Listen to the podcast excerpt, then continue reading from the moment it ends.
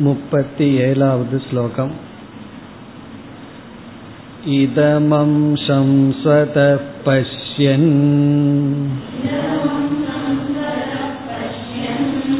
रूप्यमित्यभिमन्यते तथा स्वं च स्वतः पश्यन्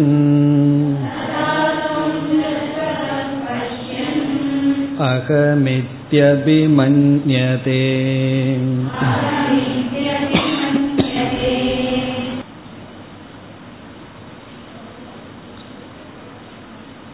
விக்ஷேபத்தை பற்றிய விசாரத்தில் இருந்து வருகின்றோம்.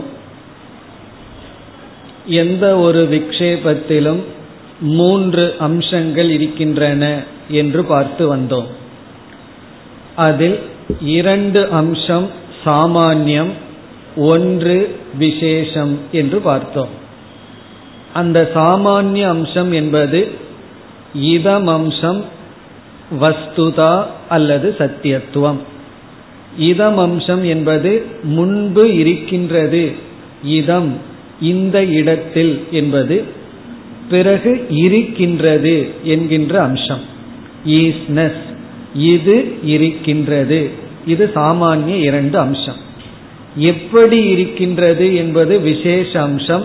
அதில் தான் தவறு நடந்து இருக்கின்றது. இதில் முப்பத்தி ஏழாவது ஸ்லோகத்தில் ஒரு சந்தேகம் வருகின்றது. சாமானிய அம்சத்தை நாம் அறிந்ததற்கு பிறகுதான் விசேஷ அம்சத்தில் தவறு செய்ய முடியும். இது இருக்கின்றது என்பது எப்பொழுதுமே மறைக்கப்படுவதில்லை. எப்படி இருக்கின்றது என்பதுதான் மறைக்கப்படுகிறது. கயிறு இருக்கின்றது கயிறை நாம் பார்க்கின்றோம். இந்த கயிறு என்பது இது இருக்கின்றது என்று மறைக்கப்படாமல் கயிற்றினுடைய சொரூபம் மட்டும் மறைக்கப்படுவதனால் பாம்பை நாம் பார்க்கின்றோம். இங்கு கூறிய உதாகரணத்தில் கிளிஞ்சலை பார்க்கின்றோம். இது இருக்கின்றது என்று தெரிந்ததற்கு பிறகுதான் அதில் வெள்ளி என்கின்ற அத்தியாரோபம் அல்லது அத்தியாசம் நடைபெறுகின்றது அப்படி வெளி விஷயத்தில் இது இருக்கின்றது என்பதை பிரத்யக்ஷமாக நாம் பார்க்கின்றோம். ஆனால் ஆத்ம விஷயத்தில் கூட்டஸ்தன் இருக்கின்றான் என்பதை எந்த பிரமாணத்தின் மூலமாக அறிந்து அந்த கூட்டஸ்தனின் மீது சிதாபாசத்தை ஏற்றி வைக்கின்றோம். இதுதான் கேள்வி. கூட்டஸ்தனை சாமான்யமாக எந்த பிரமாணத்தின் மூலமாக நாம் அறிந்து பிறகு அதில் கூட்டஸ்தனுக்கு அப்பாற்பட்ட விசேஷ அம்சமான ஜீவனை ஏற்றி வைக்கின்றோம். அது எப்படி? என்று கேட்கும் பொழுது அதற்கு நாம் பதில் பார்த்தோம். கூட்டஸ்தனை எந்த பிரமாணத்திலும் அறிய வேண்டிய அவசியமில்லை. அது சுயமாக புரித்து கொண்டிருக்கின்றது. கூட்டஸ்தனினுடைய இருப்பு பிரமாணங்கள் இல்லாமலேயே விளங்கி வருகின்றது. அதைத்தான் கூறினார் ஸ்வயம் ஸ்வத பஷ்யன். முப்பத்தி ஏழாவது ஸ்லோகத்தில் இரண்டாவது வரியில் ஸ்வயம் கூட்டஸ்தனை ஸ்வதக பஷ்யன். ஸ்வத பஷ்யன்னா எந்த பிரமாணமும் இல்லாமல் அறிந்து கொண்டு அகமிதி அபிமன்யதே அகம் என்று நினைக்கின்றான். இங்கு அகம் என்றால் ஜீவன் அகங்காரம் அகங்காரத்தை இவன் கூட்டஸ்தன் மீது ஏற்றி வைக்க காரணம் கூட்டஸ்தனை தானாக அறிந்து கொண்டிருக்கின்றான். அப்போ ஒரு சந்தேகம் வரலாம். கூட்டஸ்தனை அறிந்திருந்தால் ஏன் சம்சாரியாக இருக்கின்றோம்? அதற்கு என்ன பதில்? கூட்டஸ்தனுடைய விசேஷ அம்சத்தை அறியவில்லை. கூட்டஸ்தன் ஆனந்த சுரூபம் அனந்த சுரூபம் என்பதை அறியவில்லை. அதனால் அத்தியாசம் நடைபெறுகின்றது. இப்ப இந்த கருத்துக்களை எல்லாம் அடுத்த முப்பத்தி எட்டாவது ஸ்லோகத்தில் சாராம்சமாக கூறுகின்றார். உதாகரணத்திலும் ஆத்ம விஷயத்திலும் எது சாமான்யம் எது விசேஷம் என்று தெளிவாக புரிந்து கொள்ள வேண்டும் என்று குறிப்பிடுகின்றார். என்ன என்பதை குறிப்பிடுவதை விட சாமானிய விசேஷம்சத்தை தெரிந்து கொள்ள வேண்டும் என்று சாமான்யமாக இங்கு குறிப்பிடுகின்றார். அடுத்த முப்பத்தி எட்டாவது ஸ்லோகம். இதந்த்வरूप्यते भिन्ने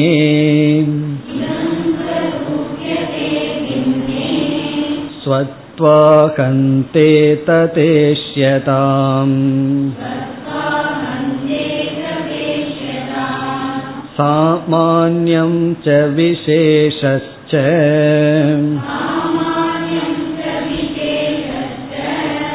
उभयत्रापि गम्यते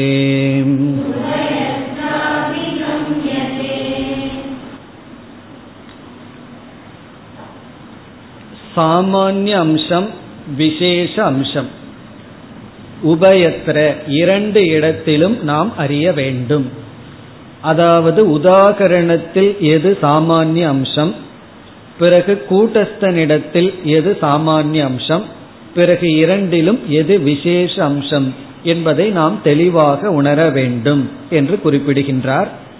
இதில் சாமானிய அம்சம் விசேஷ அம்சமும் வேறுபட்டிருக்கின்றது. அந்த வேறுபாட்டையும் அறிய வேண்டும் என்று குறிப்பிடுகின்றார்.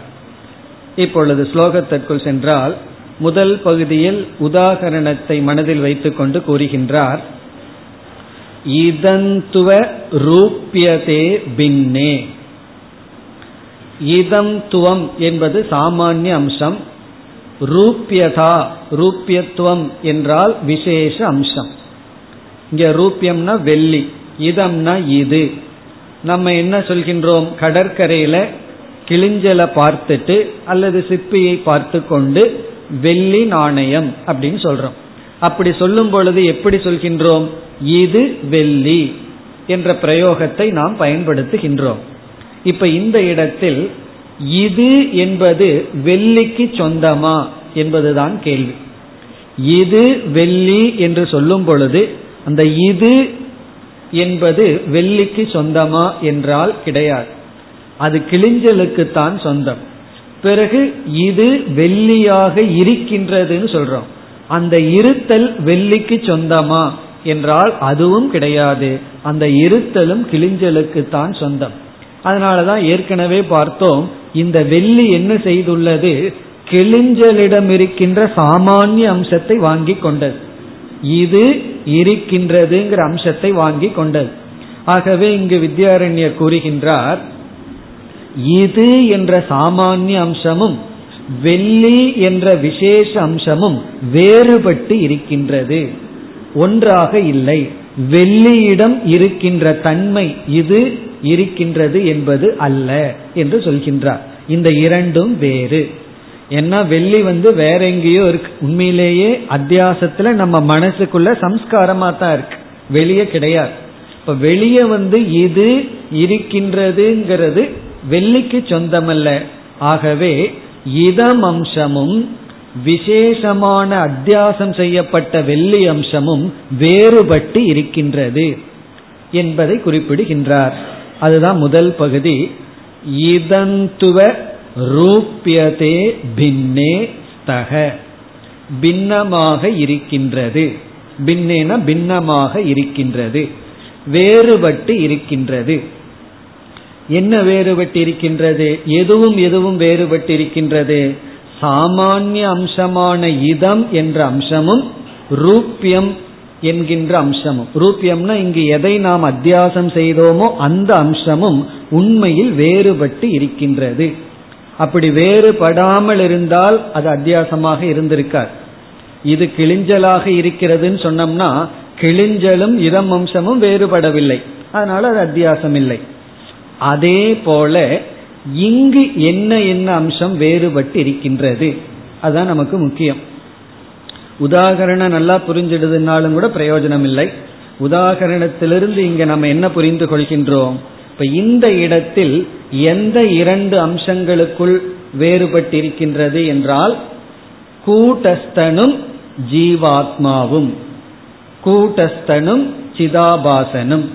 அந்த கூட்டஸ்தனுக்கு வித்யாரண்யர் இங்கு பயன்படுத்துகின்ற வார்த்தை சுவம் அப்படிங்கிற வார்த்தை அல்லது ஸ்வயம்ங்கிற சொல் அதை குறிப்பிடுகின்றார். பிறகு சிதாபாசன் அல்லது பொய்யான ஜீவனுக்கு இவர் இங்கு பயன்படுத்துகின்ற சொல் அகம். ஆகவே இந்த இரண்டு சொல்லையும் இங்கு குறிப்பிடுகின்றார். சுவத்துவ அகந்தே ததா இஷ்யதாம். சொத்துவம் இங்க சொத்துவ அப்படின்னா சுயமாக தானாக இருத்தல். அது வந்து சிதாபாசனுக்கு அதிஷ்டானமாக இருக்கின்ற கூட்டஸ்தனை குறிக்கின்றது. அகந்தா. அகந்தா என்றால் இந்த இடத்தில் சிதாபாசனை குறிக்கின்றது. இந்த சிதாபாசன் அல்லது ஜீவன். இந்த விசாரத்துல நம்ம ஞாபகம் வைக்க வேண்டும். கூட்டஸ்தனுக்கு வித்யாரண்யர் பயன்படுத்துகின்ற சொல் ஸ்வம் அல்லது ஸ்வயம். ஜீவனுக்கு பொய்யான சிதாபாசனுக்கு இவர் பயன்படுத்துகின்ற சொல் அகம். பொதுவா அகங்கிறத நம்ம வந்து சிதாபாசனுக்கும் பயன்படுத்தலாம் கூட்டஸ்தனுக்கும் பயன்படுத்தலாம். லட்சியார்த்தம்னு சொல்லும் போது கூட்டஸ்தனுக்கு பயன்படுத்துவோம். வாக்கியார்த்தம் போது ஜீவனுக்கு பயன்படுத்துவோம். ஆனால் இங்கு வித்யாரண்யர் அகங்கிற சொல்ல அகங்காரத்துக்கு அல்லது ஜீவனுக்கு சிதாபாசத்துக்கும் ஸ்வயங்கிற சொல்லை புதிதாக எடுத்துக்கொண்டு அது நான் என்பதனுடைய உண்மையான பொருளான கூட்டஸ்தனைக்கு குறிப்பிடுகின்றார். ஆகவே ஸ்வத்துவ அகந்தே ததா இஷ்யதாம். ததா இஷ்யதாம்னா அவ்விதமே புரிந்து கொள்ளுங்கள். உதாரணத்துல எவ்விதமோ அவ்விதம் புரிந்து கொள்ளுங்கள். அப்படின்னு என்ன? பின்னே ஸ்தக பின்னமாக இருக்கிறது என்று புரிந்து கொள்ளுங்கள். பின்னமாக வேறுபட்டு இருக்கின்றது. அதாவது நானெல்லாம் எப்பொழுதெல்லாம் நாம் நான் நான் சொல்றோமோ இப்ப நான் சொல்லும் பொழுது நம்ம வந்து அகங்காரத்தை தான் குறிக்கிறோம்.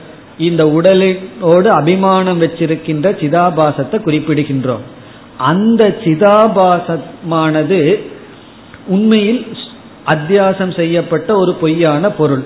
எங்கு அது அத்தியாசம் செய்யப்பட்டுள்ளதுன்னா தன்னிடத்தில் ஸ்வயம் அல்லது கூட்டஸ்தனிடத்தில்.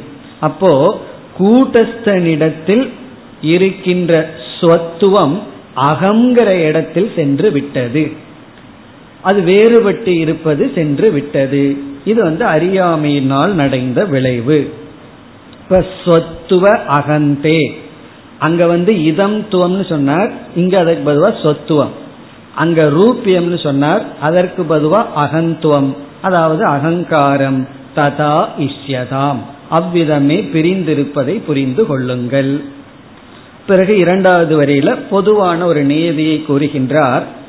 சாமானியம் ச விசேஷ சாமானிய அம்சத்தையும் விசேஷகச்ச விசேஷ அம்சத்தையும் உபயத்திர அபிகம்யதே. இந்த இரண்டு இடத்திலும் புரிந்து கொள்ள வேண்டும். உபயத்திர அப்படின்னா திருஷ்டாந்தத்திலும் தாஷ்டாந்தத்திலும். எக்ஸாம்பிள்லையும் அதிலிருந்து போதிக்கப்படுகின்ற கூட்டஸ்தனிடத்திலும் கம்யதே அறிந்து கொள்ள வேண்டும். நம்மால் அறிந்து கொள்ளப்பட வேண்டும். அதாவது சாமானிய அம்சம் என்ன விசேஷ அம்சம் என்ன என்பதை புரிந்து கொள்ள வேண்டும். இது வந்து இவர் வந்து ஆரம்பித்த அத்தியாசத்தில் இருக்கின்ற அம்ச திரயத்தினுடைய ஒரு முடிவுரை. அதாவது ஒவ்வொரு அத்தியாசத்திலும் மூன்று அம்சம் இருக்கின்றதுன்னு ஆரம்பித்தார். அதுல சாமானிய அம்சம் இரண்டு விசேஷ அம்சம் ஒன்று. அதை இங்கு முடிவுரை செய்து இனி இந்த சாமானிய அம்சம்னு எப்படி சொல்ல முடியும் என்பதை நிலைநாட்டப் போகின்றார். இந்த சாமானிய அம்சத்தை நமக்கு நிரூபித்து காட்டப் போகின்றார். இப்ப சாமானியம்னா என்ன அர்த்தம்? எல்லா இடத்திலையும் பொதுவா இருந்தா சாமானியம். விசேஷம்னா அந்த இடத்துல மட்டும் இருந்தா அது விசேஷம். எப்படி இதம் அம்சமும் ஸ்வயங்கிற அம்சமும் சாமானியம்னு நிலைநாட்ட போகின்றார். இப்ப அதை புரிந்து கொள்ள வேண்டும் என்றால் முதல்ல இதம் அம்சத்தை நாம் எடுத்துக்கொள்வோம் ஆனா வித்யாரண்யர் இதம் அம்சத்தை அடுத்ததுக்கு அடுத்த ஸ்லோகத்துல தான் எடுத்துக்கொள்கின்றார் ஆகவே நம்ம இதம் அம்சத்தை புரிஞ்சிட்டோம்னா இந்த ஸ்வயம்ங்கிறது நமக்கு புரியும். அதை நம்ம பார்த்து விட்டு பிறகு அடுத்த ஸ்லோகத்திற்கு செல்ல வேண்டும். இங்க சாமானிய அம்சம் என்று சொன்னால் எல்லா இடத்துக்கும் போகுதுன்னு பார்த்தோம். இப்ப இதம் அம்ச சாமானிய அம்சம்னு கூறினார். அது எப்படி என்றால் இப்ப இது என்பது எல்லா இடத்திலும் வியாபித்திருக்கின்றது. எப்படி என்றால் இது கயிறு இது பாம்பு இது புஸ்தகம் இது டேபிள் இவர் மனிதர். என்று இந்த இதம் அம்சம் எல்லா இடத்திலும் சென்றுள்ளது. பிறகு இது எப்படி இருக்கின்றதுங்கிறது மாறுகின்றது. இப்ப இது கயிறுன்னு ஒரு இடத்துல சொல்றோம். இனி ஒரு இடத்துல இது பாம்புன்னு சொல்றோம். இது பூமியினுடைய பிளவுன்னு சொல்றோம்.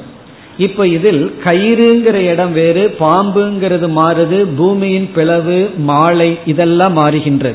ஆனா இந்த இதம்ங்கிறது சாமான்யமாக எல்லா இடத்திலும் செல்கின்றது. அதே போல இருக்கின்றதுங்கிறது எல்லா இடத்திலும் சாமான்யமாக செல்கின்றது. ஆகவே இந்த இதம் அம்சம்ங்கிறது சாமான்யம் இருக்கின்றதுங்கிற அம்சமும் சாமான்யம் என்று நிரூபிக்கின்றார். இனி இது வந்து உதாகரணத்தில். அங்க உதாகரணத்துல இதம் அம்சம்ங்கிறத ஆத்ம விஷயத்துல ஸ்வயம் அப்படின்னு சொல்லியிருக்கார். இனி நமக்கு ஒரு சந்தேகம் வரும். இந்த ஸ்வயம்ங்கிறது எப்படி சாமானியம்? இந்த தான்கிறது எல்லா இடத்திலையும் எப்படி போகும் என்ற சந்தேகம் வருகின்றது. அந்த சந்தேகத்திற்கு விளக்கம்தான் அடுத்த முப்பத்தி ஒன்பதாவது ஸ்லோகம். இப்ப முப்பத்தி ஒன்பதாவது ஸ்லோகத்துக்கு வரணும்னா ஒரு சந்தேகம் வரணும்.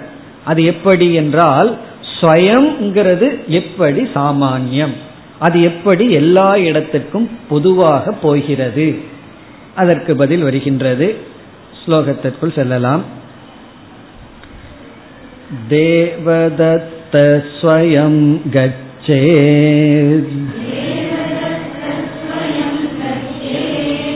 त्वं वीक्षस्व स्वयं तथा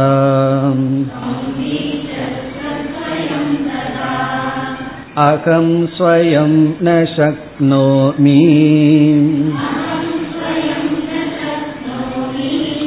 एवं लोके प्रयुज्यते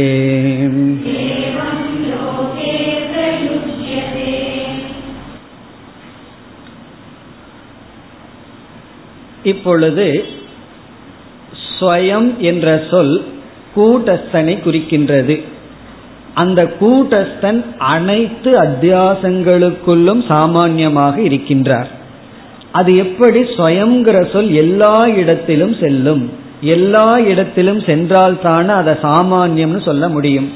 இங்க வித்யாரண்யர் என்ன செய்து விட்டார்? கூட்டஸ்தன்கிற தத்துவத்துக்கு ஸ்வயங்கிற வார்த்தையை பயன்படுத்தி உள்ளார். ஸ்வயங்கிற வார்த்தையை கூட்டஸ்தனுக்கு பயன்படுத்த வேண்டும் என்றால் கூட்டஸ்தனுடைய சாமானிய அம்சம் ஸ்வயத்துக்கு இருக்கணும். அது இருக்கின்றது என்று உலக வழக்கை கூறி லௌகிக அனுபவத்தை கூறி நிலைநாட்டுகின்றார்.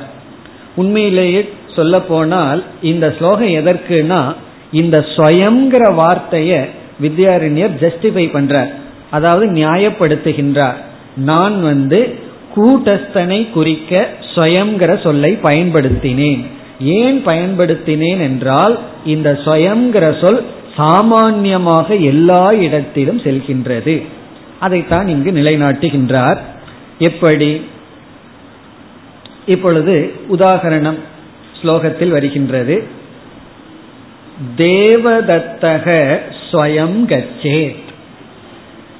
தேவதத்தன் செல்கிறான் அப்படிங்கிற ஒரு வாக்கியம்.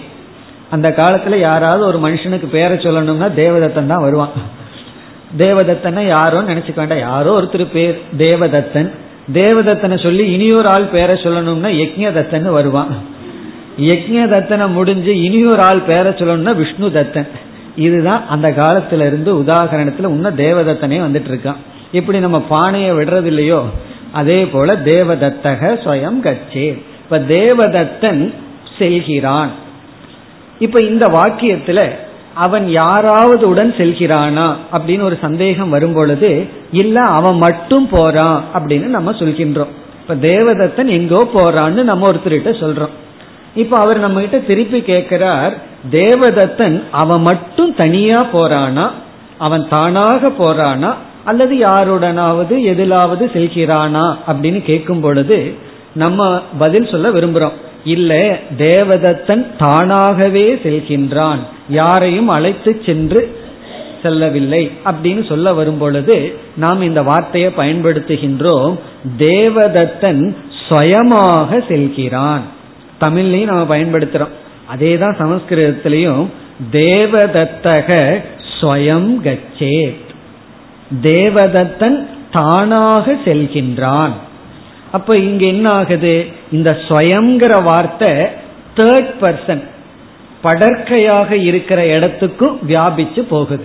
இப்ப தேவதத்தன்கிறது இங்க நமக்கு முக்கியம் வந்து தேர்ட் பர்சன் மூன்றாவது படற்கைக்கு இது செல்கின்றது.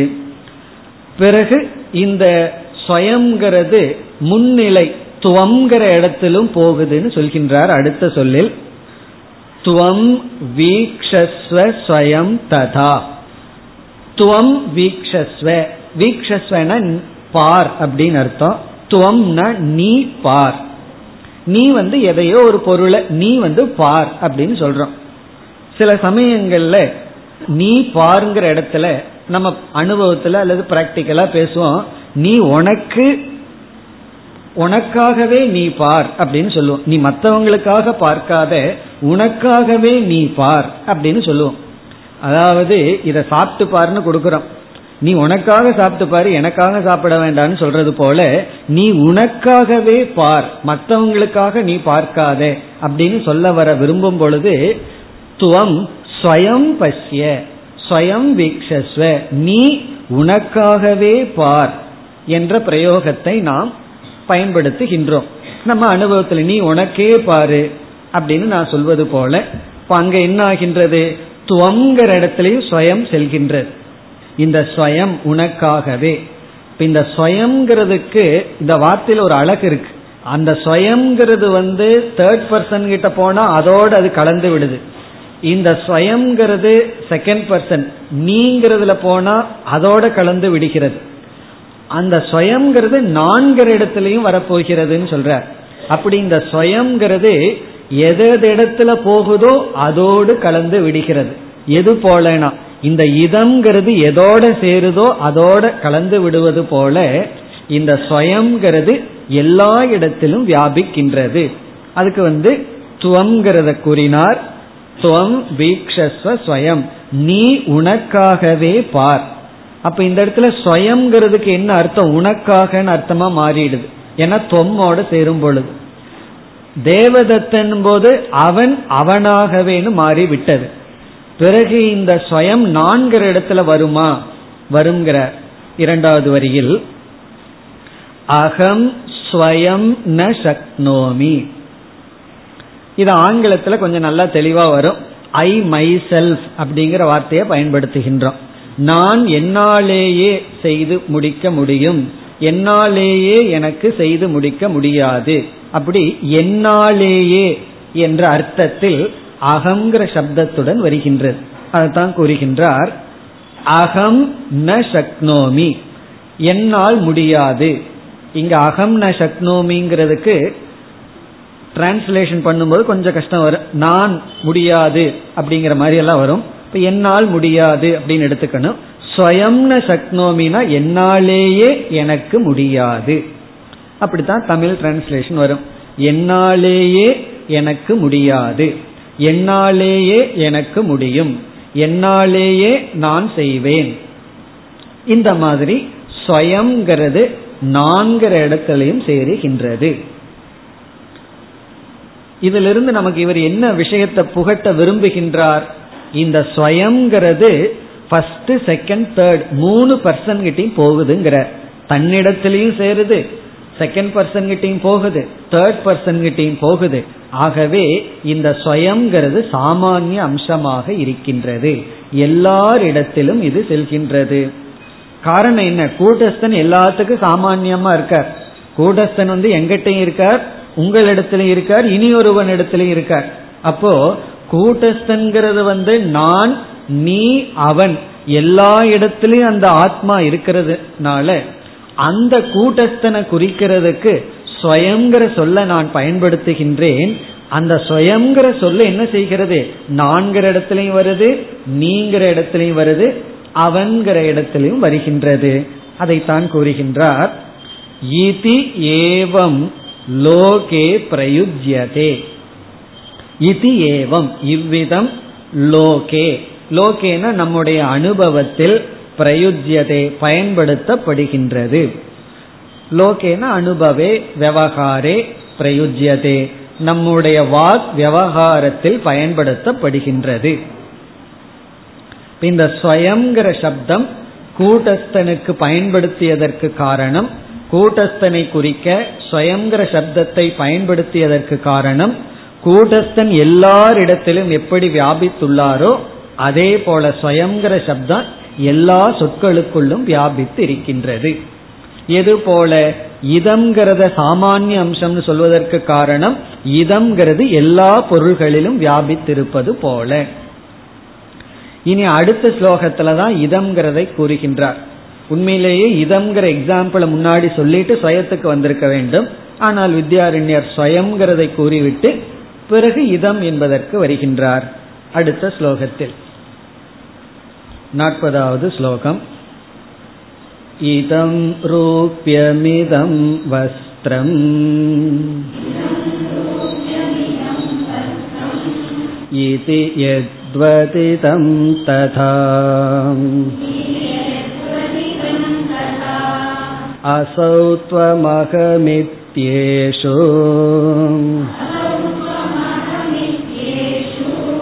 स्वयमित्यभिमन्यते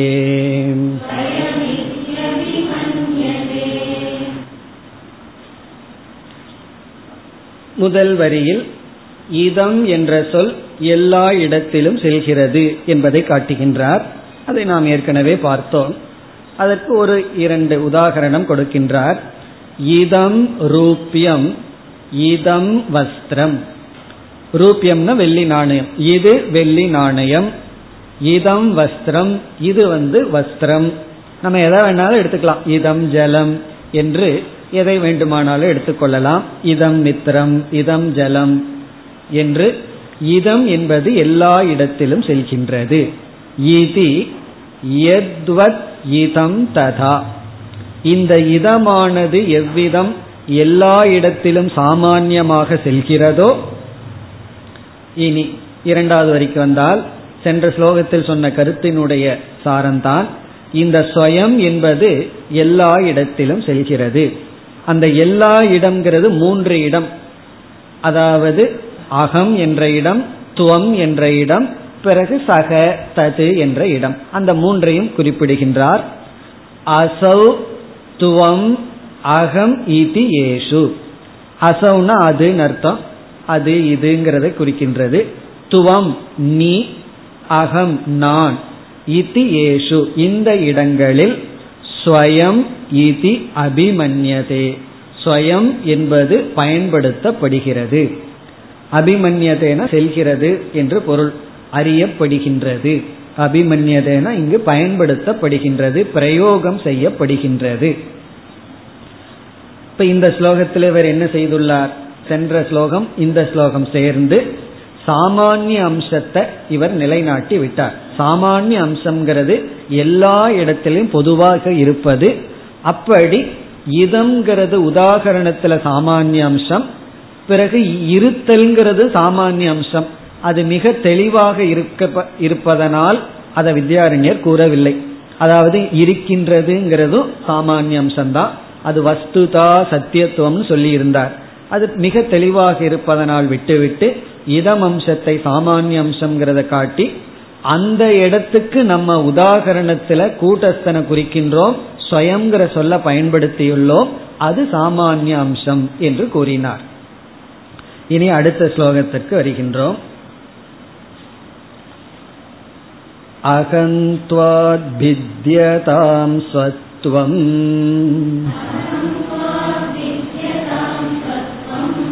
कूटस्ते तेन किं तव स्वयं शब्दार्थ एवैषः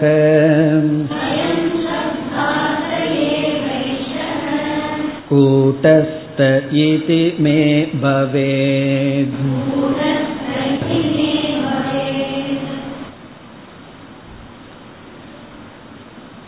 ஸ்வயம் என்ற சப்தமானது கூட்டஸ்தனை குறிக்கின்றது என்று இதுவரை நாம் பார்த்து வந்தோம். ஆனால் இந்த ஸ்லோகத்தில் தான் வித்யாரண்யர் குறிப்பிடுகின்றார் ஸ்வயங்கிற சப்தம் கூட்டஸ்தனை குறிக்கின்றது என்று.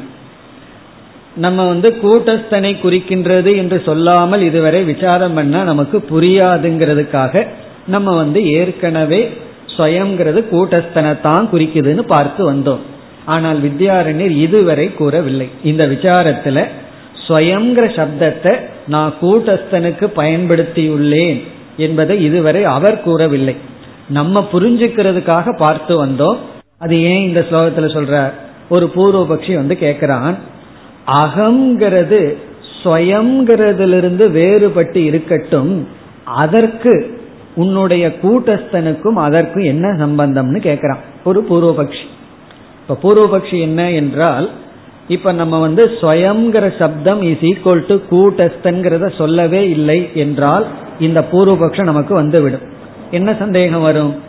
இந்த சந்தேகம் நமக்கு எப்பொழுது யாருக்கு வரும் என்றால் இவர் என்ன செய்துள்ளார்? ஸ்வயம்ங்கிற ஒரு சப்தத்தை அறிமுகப்படுத்தி அது அகங்கிறதிலிருந்து வேறுன்னு சொன்னார். அகங்கிறது அகங்காரத்தை குறிக்கின்றது என்று சொன்னார். இப்ப பூர்வபக்ஷி கேக்குறான் சரி ஸ்வயம்ங்கிறது அகங்கிறதுல வேறா இருந்துட்டு போகட்டும். இப்ப கூட்டஸ்தனுக்கு இதுக்கு என்ன சம்பந்தம்? இங்க கூட்டஸ்தன் வரவே இல்லையே என்று சொல்லும் பொழுது இப்ப வித்யாரண்யர் சொல்றார் இந்த ஸ்வயம்ங்கிறது தான் கூட்டஸ்தன் என்று இங்கு பதில் சொல்கின்றார். இப்ப இந்த ஸ்லோகமும் மிகவும் எளிமையானது. இந்த ஸ்லோகத்தினுடைய சாரம் ஸ்வயம் இஸ் ஈக்வல் டு கூட்டஸ்தன். ஸ்வயம்ங்கிறது கூட்டஸ்தனை குறிக்கின்றது. அதுதான் இங்கு கூறுகின்றார். ஒரு சந்தேகத்துடன் இந்த ஸ்லோகம் ஆரம்பிக்கின்றது. அகந்துவாத் பித்யதாம் ஸ்வத்துவம். இப்போ சந்தேகம் வருகின்றது அல்லது பூர்வபக்ஷி ஒரு கேள்வி கேட்கின்றான். ஸ்வத்துவம் அதாவது ஸ்வயம் என்பது அகந்துவாத் பித்யதாம் அகம் என்பதிலிருந்து வேறுபட்டு இருக்கட்டும். ஸ்வயம் என்பது அகம் என்பதிலிருந்து வேறுபட்டு இருக்கட்டும். அகம் என்பது வேறு ஸ்வயம் என்பது வேறு என்று இருக்கட்டும். அப்படி இருந்தால் கூட்டஸ்தே தேன கிம் தவ. தவ அப்படின்னா சித்தாந்தியான உன்னுடைய கூட்டஸ்தே கூட்டஸ்தனிடத்தில் தேன கிம் அதனால என்ன ஆயிரப் போகுது அப்படின்னு கேக்குறான். அதாவது கூட்டஸ்தனிடமிருந்து தான் அகங்காரம் வேறுபட்டிருக்கிறதுன்னு இங்க வந்து கேள்வி கேட்பவன் மனசுல நினைச்சிட்டு இருக்கான் அதாவது அதிஷ்டானத்திலிருந்து ஏற்றி வைக்கப்பட்டது வேறு. அதிஷ்டானம் வேறு அத்தியாசம் செய்யப்பட்டது வேறுங்கிறது தான் உண்மை. கயிறு வேறு பாம்பு வேறு கிளிஞ்சல் வேறு வெள்ளி நாணயம் வேறு. அதே போல கூட்டஸ்த சைத்தன்யம் வேறு அதன் மீது ஏற்றி வைக்கப்பட்ட சிதாபாசன் வேறு. அதைத்தான் நீ இங்க புகட்ட வர விரும்புகின்றாய். அதை விட்டுட்டு நீ என்ன செய்துள்ளாய்? ஸ்வயம்ங்கிறது வேறு அகங்கிற அகங்காரம் வேறுன்னு சொல்லி இருக்கின்றாய். அதாவது பூர்வபக்ஷி நினைக்கிறான் கூட்டஸ்தன் வேறு அதில் ஏற்றி வைக்கப்பட்ட அகங்கிற அகங்காரம் வேறு. அதைத்தான் நீ உபதேசிக்க விரும்புற. அதை விட்டுட்டு நீ வந்து ஸ்வயம்ங்கிறது வேறு அகங்கிறது வேறுன்னு நிலைநாட்டி கொண்டிருக்கின்றாய். அகம் வேறு ஸ்வயம் வேறுன்னு நிலைநாட்டுகின்றாய். இப்ப பூர்வபக்ஷி கேட்கிறான் இந்த அகங்கிறது ஸ்வயங்கிறதிலிருந்து வேறுபட்டு இருக்கட்டும் உன்னுடைய கூட்டஸ்தனுக்கு இதுல எந்த விதத்துல சம்பந்தம் இருக்கின்றது? அப்படி கேட்கும் பொழுது வித்யாரண்யர் சொல்றார் நான் சொல்கின்ற இந்த ஸ்வயம் தான் கூட்டஸ்தன். இந்த ஸ்வயமும் கூட்டஸ்தனும் ஒன்றுதான் என்று பதிலளிக்கின்றார். இப்ப முதல் வரியில் மீண்டும் கேள்வியை பார்த்தா அகந்துவாத் வித்யதாம் சொத்துவம். இந்த ஸ்வயம் என்பது அகங்கிறதிலிருந்து வேறுபட்டு இருக்கட்டும். இங்க அகம்னா சிதாபாசன் அல்லது ஜீவன். ஜீவன் வந்து ஸ்வயங்கிறதிலிருந்து வேறுபட்டு இருக்கட்டும். தவ உனக்கு கூட்டஸ்தே தேனக்கிம் கூட்டஸ்தனிடத்தில் இதனால என்ன ஏற்படுகின்றது? ஏன்னா நம்ம இப்ப கூட்டஸ்தனை பற்றி அல்லவா படிச்சிட்டு இருக்கோம்? கூட்டஸ்தனை பற்றி அல்லவா தெரிந்து கொள்ள வேண்டும்? இப்ப கூட்டஸ்தனுக்கு என்ன வருகின்றது என்று கேட்க பிறகு இரண்டாவது வரியில் பதில் கூறுகின்றார். ஸ்வயம் சப்தார்த்தக ஏவ ஏஷக கூட்டஸ்தக. ஸ்வயம் சப்தார்த்தக ஏஷக கூட்டஸ்தக. சமஸ்கிருதம் படிக்காமே புரிஞ்சிடும் ஸ்வயம்ங்கிறதனுடைய சப்தத்துக்கு அர்த்தம் இந்த கூட்டஸ்தன் ஸ்வயம் சப்தார்த்தக ஸ்வயம் என்ற சப்தத்துக்கு அர்த்தமானது ஏஷக கூட்டஸ்தக இந்த கூட்டஸ்தந்தான் இது மே பவேத். இது என்னுடைய கருத்து. இது மே மம மதக பவேத். இது என்னுடைய மதமாக அல்லது பிரக்ரியா பவேத். இது என்னுடைய உபதேச கிரமமாக இருக்கின்றது. இந்த கேள்விக்கு பதிலுக்கு நமக்கு இப்பொழுது அவசியம் இல்லை. காரணம் என்ன தெரியுமோ? நம்ம ஆரம்பத்திலேயே ஸ்வயம் கூடஸ்தன் ஸ்வயம் கூடஸ்தன் படிச்சுட்டு வந்துட்டோம். அப்படி படிக்கலைனா தான் இந்த சந்தேகம் வருது. அதாவது இவர் ஸ்வயம்ங்கிறதான் அதிஷ்டானமா அறிமுகப்படுத்தியிருக்கார். ஸ்வயம்ங்கிறத அதிஷ்டானமா அறிமுகப்படுத்தி அந்த ஸ்வயம்ங்கிறதின் மீது அகங்கிறது ஏற்றி வைக்கப்பட்டுள்ளது அப்படின்னு சொல்லி இருக்கார் அந்த அகங்கிறது என்னன்னா அகங்காரம்னு சொல்லி இருந்தார். பிறகு அகங்காரம்ங்கிறது விசேஷ அம்சம் ஸ்வயம்ங்கிறது சாமானிய அம்சம். இந்த ஸ்வயம்ங்கிறது வந்து எல்லா இடத்திலையும் வியாபிச்சிருக்குன்னு சொல்லி கொண்டு வந்தார். அப்பொழுது இங்க பூர்வபக்ஷி கேட்கிறான் ஸ்வயம்ங்கிறது அகங்கிறதுல இருந்து வேறுபட்டு இருக்கட்டும் நம்ம கூட்டஸ்தனை பற்றி எல்லாம் விசாரம் பண்ணிட்டு இருக்கோம் உன்னுடைய கூட்டஸ்தன் என்னானா? கூட்டஸ்தனை நீ மறந்துட்டியா? அப்படின்னு கேட்கின்றான். சில பேர் வந்து சொற்பொழிவு ஆரம்பிக்கும் பொழுது ஒரு டாபிக் ஆரம்பிச்சு அவர்களே மறந்து விடுவார்கள். இப்ப நம்ம என்ன டாபிக் பேசிட்டு இருக்கிறோம்? அதுக்கப்புறம் தானே கேட்கறவங்கள பத்தி. திடீர்னு ஞாபகத்துக்கு ஒரு நான் ஆரம்பிச்சது என்னவோ முடிக்கிறது எங்கேயோ போயிட்டேன்னு சொல்லி. அதே போல இங்க பூர்வபக்ஷி கேட்கிறான் நம்ம இங்க கூட்டஸ்தனுடைய விசாரத்துல ஆரம்பிச்சோம் நீ ஏதோ சுயங்கிற விசாரத்துக்கு வந்துட்டேயே உன்னுடைய கூட்டஸ்தன் என்ன ஆனான் அப்படின்னு கேட்கும் பொழுது இங்க வித்யாரண்யர் சொல்றார் இந்த ஸ்வயங்கிறது தான் கூட்டஸ்தன். இந்த ஸ்வயங்கிறதுக்கு அர்த்தம் கூட்டஸ்தன் என்று சொல்கின்றார். அப்ப நம்ம இந்த இடத்துல சாதாரணமா அகம் பிரம்மாஸ்மி நான் பிரம்மனாக இருக்கின்றேங்கிற நான்கிறத ஸ்வயம்னு புரிந்து கொள்ள வேண்டும். இப்ப ஸ்வயம் அப்படின்னா செல்ஃப் நான் அர்த்தம். இந்த விசாரத்துல நான் சொன்னா அகங்காரம் அர்த்தம். ஆனா உண்மையிலேயே இதுதான் உண்மையா பொருந்தி வருது. காரணம் என்ன தெரியுமோ? எப்பொழுதெல்லாம் நான் நான் சொல்றோமோ அப்ப நம்ம யாராவது கூடஸ்தனையா நினைச்சிட்டு சொல்றோம். கூடஸ்தனை நினைச்சிட்டு சொன்னா நான் துக்கின்னு சொல்லுவோமா? இப்ப நான்கிறது அகங்காரத்தை நினைச்சிட்டு தான் பேசிட்டு இருக்கோம். அந்த அடிப்படையில தான் வித்யாரண்யர் இங்க வந்து அப்ரோச் பண்ணியிருக்கார். நான்கிறது எப்பொழுது அகங்காரத்தை குறிக்கிறதுனால நான்கிறதே அத்தியாசம். எதில் அத்தியாசம் பண்ணப்பட்டுள்ளது? தன்னிடத்தில் செல் ஸ்வயம் ஸ்வயத்தில் இந்த நான்கிறது அத்தியாசம் செய்யப்பட்டுள்ளது இந்த ஸ்வயம் தான் கூட்டஸ்தன் இனி அடுத்ததுலேயே ஒரு சந்தேகம் நமக்கு வரப்போகின்றது அதை கேட்டு வித்யாரண்யர் விளக்கம் கொடுக்க போகின்றார் நாற்பத்தி இரண்டாவது ஸ்லோகம் अन्यत्ववारकं स्वत्वम्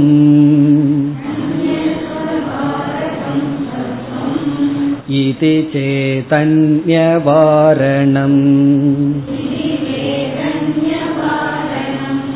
कूटस्थस्यात्मतां वक्तुः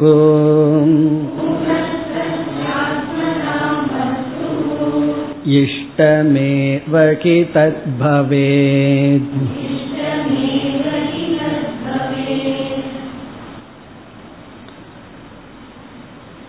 இங்கு என்ன சந்தேகம் வருகின்றது என்றால் இப்ப சென்ற ஸ்லோகத்துல தான் ஸ்வயங்கிற சப்தம் கூட்டஸ்தனை குறிக்கிறதுன்னு சொன்னார். இப்ப பூர்வபக்ஷி சொல்றான் ஸ்வயங்கிற சப்தம் எப்படி கூட்டஸ்தனை குறிக்கும்? அது கூட்டஸ்தனை குறிக்காது அல்லது ஆத்மாவை குறிக்காது அப்படின்னு சொல்கின்றான் அதாவது இங்க சந்தேகம் ஸ்வயங்கிற சொல் கூட்டத்தனை குறிக்காது. ஸ்வயம்னா தான். ஆங்கிலத்தில் வந்து செல்ஃப் மை செல்ஃப் அந்த செல்ஃப்ங்கிற சொல்லானது கூட்டத்தனை குறிக்காது. அப்படின்னு பூர்வபக்ஷி சொல்ல வருகின்றான் வித்யாரண்யர் மிக அழகான யுக்தி கொண்டு அது எப்படி குறிக்கும்ங்கிறத நிலைநாட்ட போற. கொஞ்சம் யோசிச்சோம்னா தான் அடுத்த ரெண்டு ஸ்லோகம் எல்லாம் நமக்கு புரிய போகுது. மத்தியான வேலை யோசிக்கிற நேரம் இல்லதான். இருந்தாலும் யோசிச்சாகணும். கொஞ்சம் புத்தியை கூர்மையா வச்சா தான் என்ன நுணுக்கமான கொஞ்சம் கிராமரோட வேற சேர்ந்து சொல்ற அந்த இலக்கணம்னு சொன்னாவே நம்ம தூங்கி பழகியிருக்கோம் ஸ்கூல்ல. அப்படி அந்த இலக்கண ரீதியாகவும் அவர் சொல்லி ரொம்ப நுண்ணிய விஷயத்துல நுண்ணியமாக நமக்கு புகட்ட போற. அதாவது புகட்ட வர்ற கருத்து நமக்கு தெரிஞ்சதுதான். தெரியாத விஷயம் அல்ல அதை சொல்ற வர்ற விதம் தான் நமக்கு தெரியாது. சொல்ல வர்ற விதத்துல சில சூக்மமான விஷயம் இருக்கின்றது. இனி பூர்வபக்ஷி என்ன சொல்கின்றான்? இந்த ஸ்வயம் தாங்கிற சொல் வந்து கூட்டஸ்தனை குறிக்கிறதில்ல. இந்த தாங்கிற சொல் வந்து மற்றதை விளக்கி காட்டுறதைத்தான் செய்கிறது அப்படின்னு பூர்வபக்ஷி சொல்கின்றான். அதாவது ஸ்வயம்ங்கிற வார்த்தை வந்து விளக்கிறதத்தான் செய்கிறதே தவிர அது கூட்டஸ்தன் என்ற ஒன்றை அது குறிப்பதே இல்லை அது எப்படி குறிக்கும்? அதுதான் இங்க பூர்வபக்ஷம். அது எப்படி? இந்த ஸ்வயங்கிற வார்த்தையினுடைய யுட்டிலிட்டி பிரயோஜனம் வந்து நீக்கிறது தான் மற்றதையெல்லாம் நீக்கிறது தான் இது செய்கிறது. அது எப்படி என்றால் இப்ப நான் சொல்றேன் அவன் அவனே சென்றான் அவனே சென்றான் அப்படின்னு நான் சொல்றேன். சக ஸ்வயம் கச்சதி. அவன் மட்டும் செல்கின்றான். இந்த ஸ்வயம்ங்கிறது வேறொரு சமஸ்கிருத வார்த்தையை சொல்லணும்னா ஏவ அப்படின்னு ஒரு வார்த்தை இருக்கு. அந்த வேலையைத்தான் செய்யுதுங்கிறான் பூர்வபக்ஷி. அதாவது அவன் மட்டும் செல்கின்றான்னு சொல்லும் பொழுது இந்த அவனே செல்கின்றான் அவன் தானாகவே செல்கின்றான். இந்த தானாகங்கிற இந்த சுயம்ங்கிறது என்ன செய்யுதுன்னா மற்றது இல்லைங்கிறது தான் காட்டுது. அது வந்து ஒன்னு கூட்டஸ்தனை குறிக்கல. அதாவது மற்றதை நீக்குது. வாரணம் பண்ணுது. வாரணம்னா நெகேஷன் அந்நிய வாரணம். அந்நிய வாரணம்னா வேற யாரையும் உள்ள விடல. அவன் மட்டும் போறான். நீ உனக்காகவே பார். அப்படின்னா வேற யாருக்காகவும் பார்க்காத. வேதாந்தத்துல படிக்கும்போது சொல்லணும். நீங்கள் உங்களுக்காகவே இதை கேளுங்கள் அப்படின்னு ஆரம்பத்தில் சொல்லி கொடுக்கணும். மற்றவங்களுக்கு உபதேசிப்பதற்காக கேட்காதீர்கள். அது சொல்லி கொடுக்கணும். காரணம் என்னன்னா அப்பதான் இது நமக்கு பயன்படும். நம்ம வேதாந்தம் படிக்கும்போது எதுக்கு படிக்கிறீங்கன்னா கிளாஸ் எடுக்க படிக்கிறேன் சொல்றதுக்கு படிக்கிறேன்னு அல்ல. நான் எனக்கு புரிஞ்சுக்கிறதுக்கு படிக்கிறேன். அப்ப ஆசிரியர் எப்படி சொல்லி கொடுப்பார்? நீங்கள் உங்களுக்காகவே படியுங்கள். அப்போ ஒரு புத்திசாலி சிஷ்யம் கேட்கலாம். அப்புறம் எதுக்கு நீங்க எனக்கு சொல்லி கொடுத்துட்டு இருக்கீங்க? நான் எனக்காக தான் படிச்சேன். நீங்க கேட்கறதுனால சொல்றேன் அப்படின்னு குரு சொல்லணும். அப்படி அவரவர்கள் அவரவர்களுக்காகவே படிக்க வேண்டும். இப்ப இந்த பிரயோகம் இந்த யூசேஜ்ல நான் எனக்காகவே பார்க்கின்றேன் நீங்கள் உங்களுக்காகவே படியுங்கள் இந்த உங்களுக்காகவேங்கிறது ஸ்வயம். அது என்ன செய்யுதுன்னா மற்றதை நீக்குகின்றது. நீ உனக்காகவே படி அவன் அவனுக்காகவே படிக்கின்றான் அல்லது செல்கின்றான் சாப்பிடுகின்றான் நான் எனக்காகவே செய்கின்றேன் வேற யாருக்காகவும் இல்லை. இப்ப நான் எனக்காகவேன்னு சொல்லும்போது அந்த எனக்காகவேனா சுயம் அது எதை காட்டுது? வேற யாரையும் உள்ள விடாம நீக்குது. இதுதானே இந்த சுயம் செய்கின்றது. அப்ப பூர்வபக்ஷி என்ன சொல்றான் இலக்கண ரீதியாக சொல்லானது இந்த சுயங்கிற சொல்லானது கூட்டஸ்தனையோ யாரையோ குறிக்கிறது இல்ல மற்றவங்க யாரும் இல்லைங்கிறத நீக்குகின்றது. பேங்க்லயும் நம்ம வந்து செக் கொடுக்கும் பொழுது செல்ஃப்னு போட்டு கொடுக்குறோம். அது உண்மையிலே என்ன பண்ண தெரியுமா? வேற யாருக்கு இதை கொடுத்துறாதீங்க எனக்கே கொடுங்க அப்படின்னு அர்த்தம். இது வேற யாருக்கும் போகக்கூடாது. இந்த பணத்தை வேற யாரு கைக்கும் கொடுக்க கூடாது ஓனருக்கு தான் வரணும் அப்படிங்கிறது அந்த ஸ்வயம். செல்ஃப்ங்கிறது காட்டுது அங்க செல்ஃப்ங்கிறது கூட்டஸ்தனை குறிக்குதுன்னு சொன்னா உண்மையிலே பேங்க் என்ன பண்ணுவார் தெரியுமா? கூட்டஸ்தன் தான் எல்லாத்துக்கிட்டே இருக்காருன்னு அவரே எடுத்து வச்சுக்குவார். ஏன்னா கூடஸ்தனுக்கு கொடுத்தா என்ன யாருக்கு கொடுத்தாலும் அது கூட்டஸ்தனுக்கு கொடுத்தது தானேன்னு எடுத்து வச்சுக்குவார் அவர் அப்படி பண்றது இல்ல செல்ஃப்னு போட்டா யாரு பேர்ல அக்கௌண்ட் இருக்கோ அவருக்கே கொடுப்பார். வேற யாருக்கு அது கொடுக்க கூடாது. அதுதானே இது செய்கின்றது அப்படின்னு பூர்வபக்ஷி சொல்கின்றார். அதுக்கு வித்யாரண்யர் பதில் சொல்றார். அது அப்படி செய்யறதுனால தான் நான் கூட்டஸ்தன்னே சொல்றேங்கிற. கூட்டஸ்தன் அந்த வேலை தான் பண்ணுது. இந்த கூட்டஸ்தன் யார் அப்படின்னா தனக்கு வேற யாருமே இல்லை. அதுதான் கூட்டஸ்தனுடைய சொரூபம். ஆகவே நீ இந்த கருத்தை எனக்கு சொல்ல வந்தது எனக்கு உதவியா இருக்குன்னு சொல்ற சில சமயம் பூர்வபக்ஷி நமக்கு ஹெல்ப் பண்ணிட்டு போயிடுவான் பூர்வபக்ஷி ஏதோ நமக்கு எதிராக பேசுறதாக வந்து இங்க வித்யாரண்யர் சொல்றாரு? நீ சொல்றது என்னுடைய கருத்துக்கு உதவியாக இருக்கிறதுன்னு சொல்றார். எப்படின்னா நான் சொல்ற கூட்டஸ்தனும் என்ன பண்றான்னா யாரையுமே தனக்குள்ள ஏத்துக்க மாட்டான். தனக்கு வேறாக யாருமே இல்லைன்னு எல்லாத்தையும் நீக்கி தானே அனைத்துங்கிறத காட்டுற தத்துவம் தான் கூட்டஸ்தன். ஆகவே ஸ்வயங்கிற சப்தம் மற்ற அனைத்தையும் நீக்குகிறது என்று நீ கூறினால் ஸ்வயங்கிற சப்தத்துக்கு கூட்டஸ்தன்கிற அர்த்தத்தை சொல்ல போற எனக்கு உதவியாக இருக்கிறது. மேலும் ஒரு எக்ஸ்ட்ரா பாயிண்டா இருக்குன்னு சொல்ற. யாரு? வித்யாரண்யர். எப்படி? ஸ்வயங்கிற சொல் மற்றதை நீக்குகிறது என்றால் நான் வந்து இந்த கூட்டஸ்தன்கிறத ஆத்மா ஒன் செல்ஃப் ஒருத்தன்னு சொல்ல போறேன். அதுதான் ட்ரூத்னு சொல்ல போறேன். அதற்கு இந்த ஸ்வயங்கிற சப்தம் உதவியாகவே இருக்கிறது. அப்ப நமக்கு செகண்ட் பாயிண்ட் கிடைக்குது. இந்த ஸ்வயங்கிற சப்தம் எல்லா இடத்திலையும் போகுது. அது ஒரு பாயிண்ட் கூட்டஸ்தனை போல. ஸ்வயங்கிற சப்தம் மற்றதை நீக்கி தான் மட்டும்ங்கிறத காட்டுது. அதே போல கூட்டஸ்தன் அல்லது ஆத்மாங்கிற சொல் எதை காட்டுதுன்னா வேற ஒன்றும் இல்லை தான் மட்டும் எல்லா இடத்திலும் இருக்கிறதை காட்டுகின்றது என்று இந்த பூர்வபக்ஷியை வித்யாரண்யர் வந்து என்ன எடுத்துக்கிறார்? நீ என்னுடைய கருத்துக்கு உதவி செய்து விட்டாய் என்ற விதத்தில் பதில் சொல்ற சில சமயம் பூர்வபக்ஷிய தப்புன்னு சொல்லிடுவோம். சில சமயம் பூர்வபக்ஷி அவனுக்கு தெரியாமே சேம் சைடு கோல் போட்டிருப்பான். அதாவது நமக்கு உதவி செய்திருப்பான். நீ எனக்கு உதவி செய்கின்றாய் என்று பதில் சொல்கின்றார். இப்ப நம்ம ஸ்லோகத்திற்குள் சென்றால் அந்நத்துவ வாரகம் ஸ்வத்துவம் இது சேத். ஸ்வத்துவம் என்பது இங்க தான் ஸ்வயம் என்ற சொல்லானது அந்நத்துவ வாரகம் இது சேத். மற்றதை நீக்குதலைத்தான் செய்கிறது. என்று நீ சந்தேகப்பட்டால். இது சேத் என்ற ஒரு அப்செக்ஷனை என்னிடம் வைத்தால். ஸ்வத்துவம் என்பது அந்நத்துவ வாரகம்.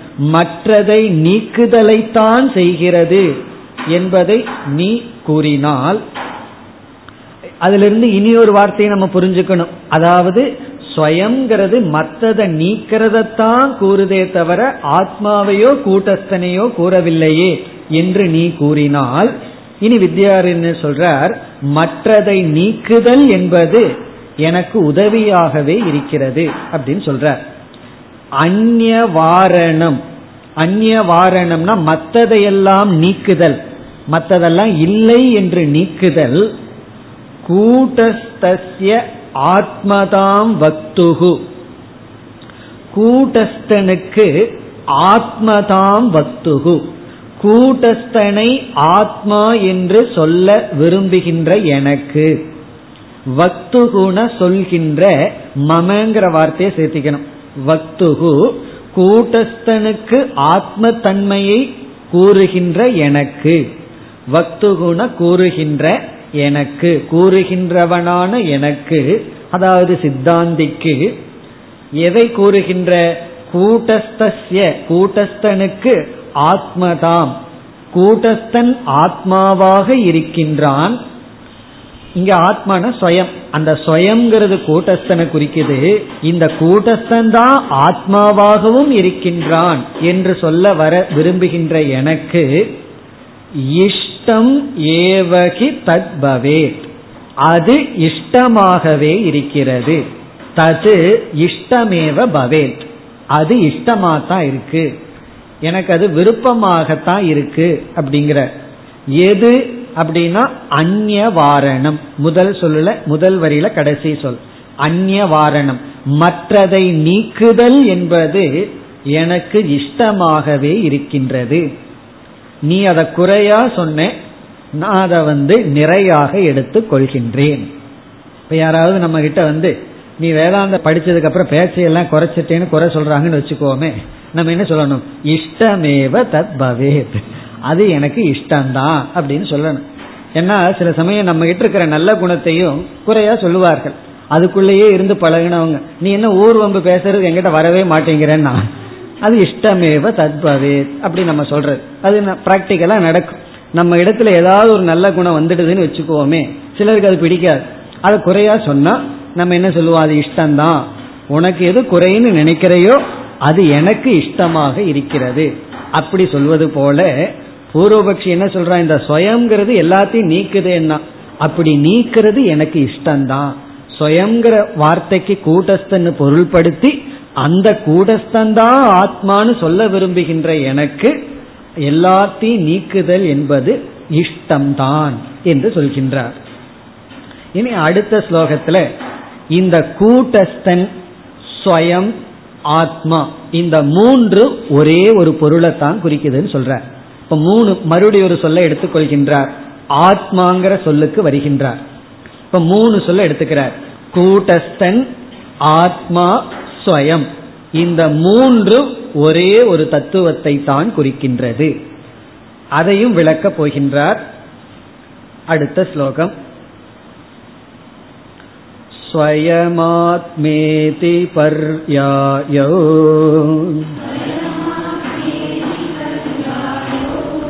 तेन लोके तयोः सह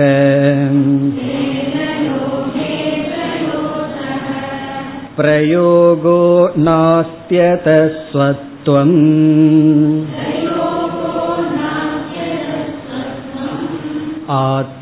आत्मत्वं चान्यवारकम्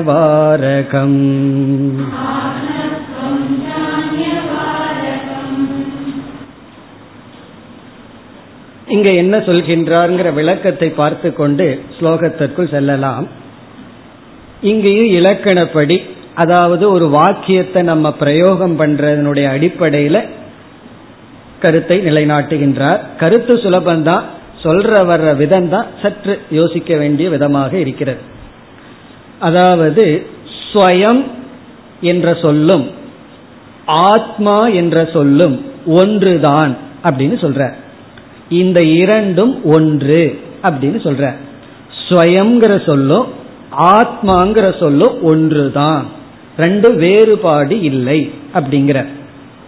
அதாவது ஒரே வஸ்துவுக்கு இரண்டு சொற்கள். வஸ்து ஒண்ணுதான் இரண்டு சொற்கள். இரண்டு சொற்கள் ஒரே ஒரு பொருளைத்தான் குறிக்கின்றது லாங்குவேஜ் தான் வேற வார்த்தைகள் தான் வேற. எப்படி என்றால் இப்ப வந்து தண்ணீர் அப்படின்னு ஒரு சொல் நம்ம கிட்ட இருக்கு. ஜலம் அப்படின்னு ஒரு சொல் இருக்கு. இந்த ரெண்டுக்கு என்ன வித்தியாசம்னா தண்ணீர்ங்கிற சொல்லும் ஜலம்ங்கிற சொல்லும் ஒன்றுதான். ஒன்று லாங்குவேஜ் வேற தண்ணீர்ங்கிறத தமிழ்ல சொல்றோம் ஜலம்ங்கிறத சமஸ்கிருதத்துல சொல்றோம். இப்ப நம்ம ஒருத்தர்கிட்ட தண்ணீர் கொண்டு வா கொஞ்சம் ஜலமும் விட்டு கொண்டு வான்னு சொல்லுவோமோ? தண்ணீரும் ஜலமும் கொண்டு வா அப்படின்னு நம்ம சொல்ல மாட்டோம். காரணம் என்ன? இரண்டு ஒரே ஒரு பொருள் ஒரே ஒரு பொருளை குறிக்கின்றது. அப்ப என்ன சொல்கின்றார்? இரண்டு சொற்கள் ஒரே ஒரு பொருளை குறிப்பதாக இருந்தால் ஒரு வாக்கியத்தில் அந்த இரண்டு சொற்களும் சேர்ந்து வராது அப்படின்னு சொல்றார்.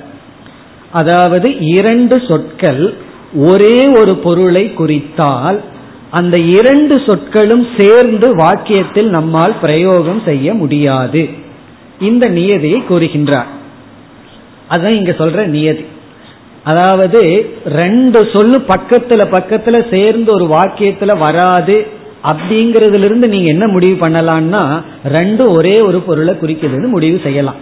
எப்படின்னா இப்ப கை அப்படின்னு ஒரு சொல்லு இருக்கு. கைங்கிறது எதை குறிக்குது? நம்ம ஹேண்ட் கையை குறிக்குது. சமஸ்கிருதத்துல வந்து கைக்கு வந்து ரெண்டு சொல் இருக்கு. ஹஸ்தக அப்படின்னு ஒரு சொல் இருக்கு. கரக அப்படின்னு ஒரு சொல் இருக்கு. இப்ப வந்து ஒரு வாக்கியத்துல ஹஸ்தக அப்படிங்கிறத பயன்படுத்தலாம். இப்ப ஹஸ்தக அஸ்தி அப்படின்னு சொல்லலாம். ஹஸ்தக அஸ்தினா கை இருக்குன்னு சொல்லலாம். அல்லது கரக அஸ்தின்னு சொல்லலாம். கை இருக்குன்னு சொல்லலாம். ஆனா ஹஸ்தக கரக அஸ்தின்னு சொல்ல வேண்டாம். சொல்ல முடியாது. காரணம் என்ன? ஹஸ்தக கை கை இருக்கிறதுன்னு சொல்லுவோமா? கை இருக்குன்னு சொல்லுவோம். அல்லது வந்து வேற ஏதாவது தமிழ் வார்த்தை இருந்தால் அதை சொல்லி இருக்குன்னு சொல்லுவோம். ஒரே ஒரு வார்த்தையை நம்ம வந்து பிரயோகம் செய்ய மாட்டோம். இப்ப இதுல இருந்து என்ன சொல்றார்? ஹஸ்தக கரகங்கிறது ஒரே வாக்கியத்துல வராததுனால இந்த ரெண்டு ஒரே பொருளை தான் குறிக்குது. இந்த ரெண்டு ஒரே பொருளை குறிக்குதுங்கிறதுக்கு என்ன உதாகரணம் அப்படின்னா என்ன அத்தாட்சின்னா ஒரே வாக்கியத்துக்குள்ள வராது அதே போல இங்க என்ன நிலைநாட்ட போற ஆத்மாங்கிற சொல்லும் ஸ்வயங்கிற சொல்லும் சேர்ந்து வராது அப்படின்னு சொல்றார். ஆனா ஸ்வயங்கிற சொல் அகங்கிறதுல சேர்ந்து வருது. ஸ்வயங்கிற சொல் துவங்கிறதுல சேர்ந்து வரும். ஸ்வயங்கிற சொல் தேவதத்தனோட சேர்ந்து வரும். ஆனா ஆத்மாவோட சேர்ந்து வராது அப்படின்னு சொல்றார். இதிலிருந்து ஆத்மாவும் சுயமும் ஒண்ணுதான்னு நிலைநாட்டுற சுத்தி வளைச்சு நிலைநாட்டுற. இப்போ ஸ்வயங்கிற சொல் எல்லா இடத்திலையும் சேர்ந்து வர்றதுனாலேயே ஸ்வயம் வேற அது வேற. அதையும் நிலைநாட்டுற. ஒரு சொல் இனி ஒரு சொல்லோட சேர்ந்து வந்தா அந்த ரெண்டும் வேறுன்னு ஒரு அர்த்தம் ஆகுது அது சேர்ந்து வராததுனால தான் ரெண்டு ஒன்றுன்னு அர்த்தமாகுது. நம்ம என்னைக்குமே ஸ்வயம் ஆத்மா அப்படின்னு பிரயோகம் கிடையாதுன்னு சொல்ற. அப்படி ஸ்வயம் ஆத்மா அப்படின்னு பிரயோகம் இல்லாததுனால ஸ்வயமும் ஆத்மாவும் ஒரே ஒரு அர்த்தத்தை தான் குறிக்குது அப்படின்னு நிலைநாட்ட போற. காரணம் என்ன? ஸ்வயம் வேறு ஆத்மா வேறு அல்ல. ஸ்வயம் கூட்டஸ்தன்னு சொல்ல முடியாது சொல்ல வேண்டிய அவசியம் இல்லை. ஏன்னா ரெண்டு ஒன்று தான். ஆனால் ஸ்வயம் அகம்னு சொல்லலாம் ஸ்வயம் தொம்னு சொல்லலாம். காரணம் அகம் வேறு ஸ்வயம் வேறு. அகங்காரம் வேறு கூட்டஸ்தன் வேறு. நீ வேறு கூட்டஸ்தன் வேறு. இந்த அடிப்படையில் இவர் ஸ்வயம் என்பது ஆத்மா ஸ்வயம் என்பது கூட்டஸ்தன் என்று நிலைநாட்டுகின்றார் அடுத்த வகுப்பில் தொடர்வோம் ஓம் போர் நமத போர் நமிதம் போர் போர் நமுதச்சதேம் पूर्णस्य पूर्णमादाय पूर्णमेवावशिष्यते ॐ शान्ति शान्ति शान्तिः